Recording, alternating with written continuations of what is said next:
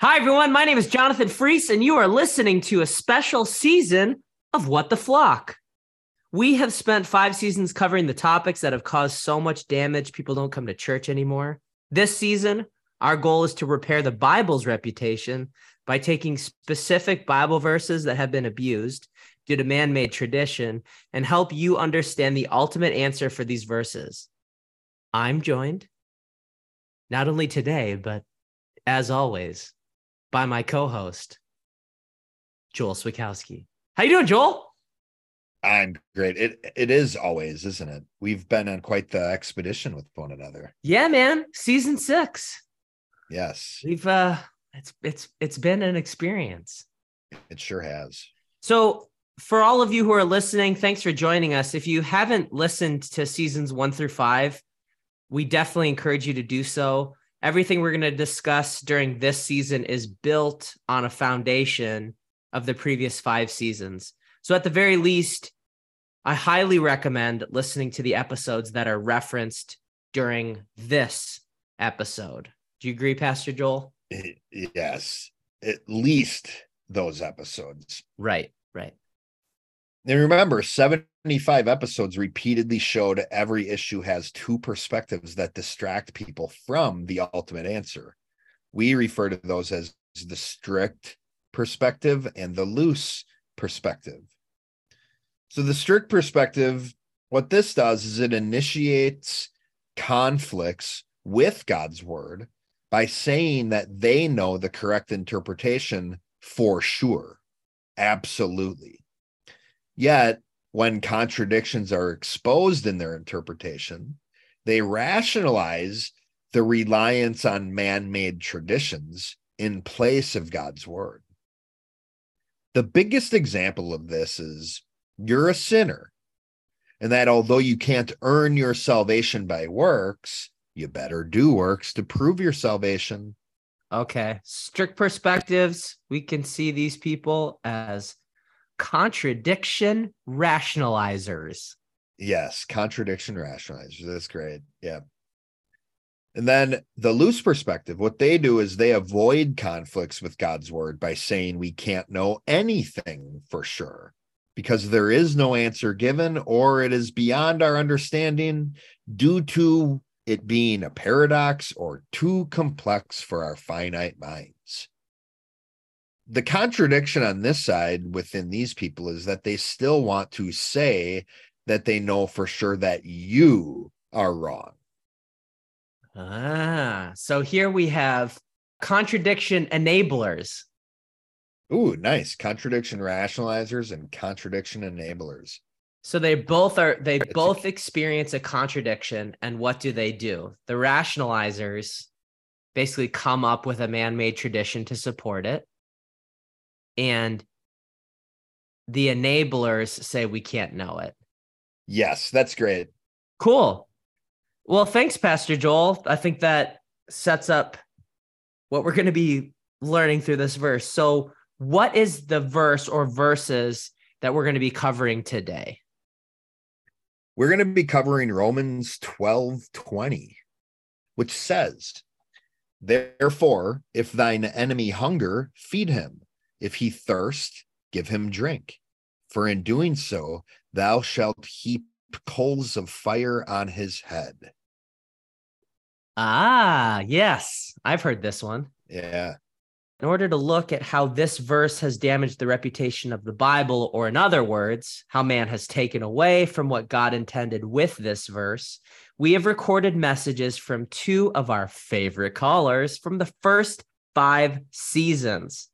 First, the strict explanation is given by Apostle Tater from McMillan, Alabama. Okay, so uh, I, I, used to tell people, you know, y'all should be serving at food pantries and homeless shelters. The Bible says so. You know, the overall goal being to not make the interaction with the sinner worse so that those who are watching will be won over to you. Joel, how would you respond to that? Well, I I would direct this person to listen to the reward episode from season three, episode 12. and the spiritual value episode, season four, episode 14. It seems like the focus on this perspective is how the person on the strict side appears to others and not necessarily about doing good to your enemy. Nice. That makes sense. Next, the loose perspective is given by Pastor Rich from McMillan, Alabama.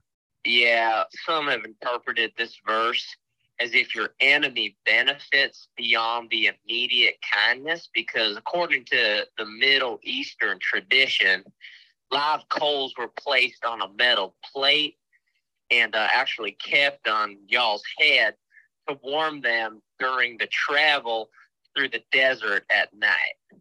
Joel, how would you respond to the perspective that Pastor Rich gave?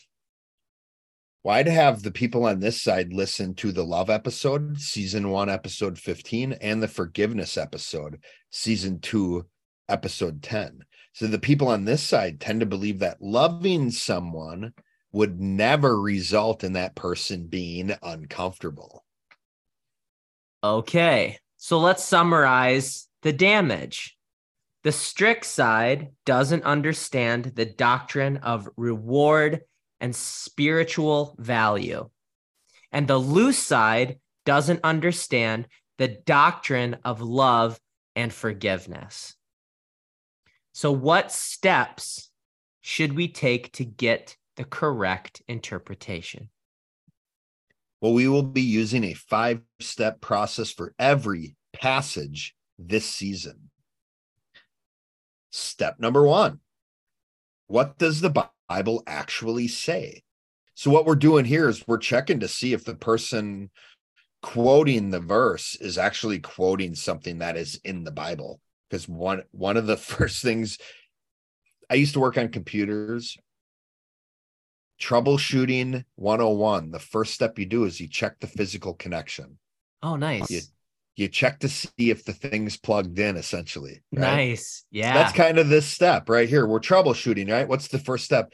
Is is what they're saying even in the bible? Because if it's not then the problem's done. Then the interpretation's fixed because that verse isn't in the bible at all. Okay? Well here we can see romans 12 20 therefore if thine enemy hunger feed him. If he thirst give him drink for in so doing thou shalt heap coals of fire on his head is in fact in the Bible. Nice. Step number two, what does the original language say? Well, the word heap means to completely cover, and fire here in this verse is literal, a literal fire, not a figurative fire, because there is actually a word for a live coal in the original language here in the Greek. So the person is completely covered with coals that are on fire. This is not comfortable. Jonathan. That does not sound comfortable if you look at no, it that it sure way. doesn't. Furthermore, if you look at the original language, that word heap, what what you do is you see that it is meant to pile up and completely cover a person. Uh-huh. Like when people were stoned with stones. Right and again that phrase coals of fire from the original we you would see that it is a coal that is burning. And the Bi- bible distinguished between two types of coals. When isaiah 6 6 spoke of a live coal being taken off the altar by an angel in order to purify isaiah's lips. So that's what we see the the original language helps us get a better insight into some of the the etymology and and the the word pictures we have behind these words heap and fire. So what's the context is the third step. And this one's really important for this verse as well. If you look at the verses the one immediately before and immediately after you get some insight into what romans 12 20 is really meant meant for so let's do Romans 12, 19 through 21. Cool. It says, Avenge not yourselves, beloved, but give place unto the wrath of God. For it is written, Vengeance belongeth unto me. I will recompense, saith the Lord. Verse 20, but if thine enemy hunger, feed him. If he thirst, give him drink, for in doing so thou shalt heap coals of fire upon his head. And hmm. 21, be not overcome of evil, but overcome evil with good. Nice. So look at these verses, what we see in the context, we can see this is about justice being equaled out on the enemies and overcoming evil, not making evil comfortable and cozy and warm. And the manner in which the justice is being equaled out is important too. We see through the context that it's about God's vengeance, not our own. Now, and so so when I want to take vengeance, yeah, it's showing me here's the math, here's the manner in which I should take my vengeance yeah. on someone. Yeah here's a way here's right and here's a way for you to heap coals onto them okay? Yeah awesome. we're not talking about making the making evil comfortable and cozy warm next to a fireplace here. So there's a couple other verses from different parts of the bible i want to pull in too because we see paul who wrote romans the letter to the romans was actually referencing half of Proverbs 25, verses 21 and 22, that said, If thine enemy be hungry, give him bread to eat, and if, if he be thirsty, give him water to drink. For thou shalt heap coals of fire upon his head, and Jehovah will reward thee. Pretty nice, huh? And then nice. Luke 6:35 brings brings our our hero Jesus into the mix too. And he says, But love your enemies and do them good, and lend or give, never despairing or never expecting. And your reward shall be great, and you shall be sons of the Most High, for he is kind toward the unthankful and evil. So we again we saw Paul referenced Proverbs chapter 25 verses 21 and 22. Those verses explained two reasons we ought to love our enemies and two reasons why we ought to give to our enemies without expecting them to give back. Paul mentioned one of the reasons.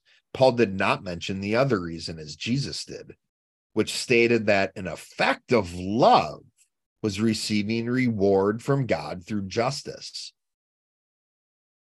So the reason Paul gave was that loving your enemy brought heaps of coals, brought a heap of coals of fire on his head. And through justice, your enemy would receive a punishment that moved them further towards a breaking point and hopefully turning to God. So we see the two reasons are one, you'll get reward, and two, it's actually benefiting your enemy to get hopefully to this point in their life where they turn to God. It's interesting. I mean, th- that context and these doctrine of loving would bring heaps of coal, a heap of coals of fire on someone's head. Right. It's just, it's so, it's such the opposite perspective of, I think, what is traditionally taught. Hey, yeah, love this person so they get, you know, so that you'll facilitate heaps of coals of fire on their head. Yeah. That's brutal. It is brutal but it all and relates love. to spiritual. Yeah, right. and it all relates to spiritual value. That's great. Yeah. So you notice we only needed the first three steps for this verse. Uh huh. Of course, if you dig deeper, you can get more understanding. But really, to understand the correct and ultimate answer behind this, just the first three steps. Is this really in the Bible? What's the original language say? And what's the context? Those three steps really did help us flush out what this verse is or what God intended for us to understand behind this verse. How's that uh, ditty you mentioned come in? you know, it's uh what have we we've we've covered three parts so far? Yeah, we got to three this episode. So we got to three. So um I think the ditty's coming along great. And um would you like to hear a little a little taste of the ditty so far? Yeah, what do you got? Okay, so we got step one, and step two, step three. Yeah. How about something like, What does the Bible say? Did the English translation get in the way? So there's your second step. What does the Bible Yeah. say? Did the English translation get in the way? So we need to get to the original, you know, the original meaning. Number three, why don't you look at the context and something, something, something, something, something, something like that will be how it ends. Something like Oh, that. What do we what do we think about that? Uh, I think, yeah, I'm I'm looking forward to getting to those more complex verses where we can get this thing flushed completely out. That's awesome. We'll we'll get the whole ditty. Yeah. Well, thank you, Jonathan. remember though and like remember contradictions do not exist in reality these steps are slowly bringing us through exposing and removing any contradictions that man has introduced into the bible Excellent. I love how both the strict and the loose perspectives are responding differently to the contradiction, but neither of them are trying to resolve that contradiction. Or, Right. as we have talked about in previous episodes, dissolve right the contradiction. What is the ultimate answer for this passage, Pastor Joel? What is the what is the ultimate answer for this passage, Joel? so the ultimate answer well first let me just remind everybody the bible may have conflicts in what is stated however the bible does not have contradictions in the why or the doctrine So, really, a question I'd ask with this verse is how do we deal with our enemies? This verse is showing us how to do that. Do not avenge yourself, but forgive. Remember, that's another like another word, you know, when God, when we're taught to not avenge ourselves, but make room for the wrath of God, is really how do we do that? By forgiving. Which that word means to state your will, that you will not equal out your own justice, even if given the chance. God is supposed to judge because God is just. That's his burden to bear. Nice. And God will eventually equal out everything. Now, Pastor Rich shared how some have interpreted this verse as a benefit to your enemy. This verse did not reference the Middle Eastern tradition that Pastor Rich referred to. Loving your enemy resulted in your enemy being completely covered with burning coals, not sitting cozy next to a fireplace making s'mores. On your on the top of your head. On the It's not it's not a s'more, it's a it's not a s'more making device on the top of your head that is warming you. Yeah. It's like us Americans have made this verse out to be like somebody putting a winter stocking cap on. Right? Or those like heating those heating pads that you can scrunch up and put in Yeah. your boots or in your Yeah, gloves. hand warmers. Right. And Apostle Tater shared how some have interpreted this verse to elevate oneself and to appeal to people outside of this interaction. And this is really pride and it hinders God's ability to equal out the injustice. So the context of this verse showed us we're meant to overcome, overcome, overcome evil Nice. with good. Nice.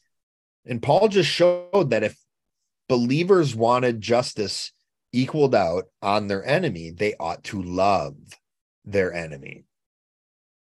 And God would take vengeance on their enemy by heaping burning coals on their head. Again, forgiving is a statement that you will not take out your own justice, and that removes your enemy out from under mercy because God's waiting to see what are you going to do with that injustice, Jonathan? Are you going to do something with it? God's sitting there waiting. I can't move, justly move on your behalf until I know for sure, until you state your will.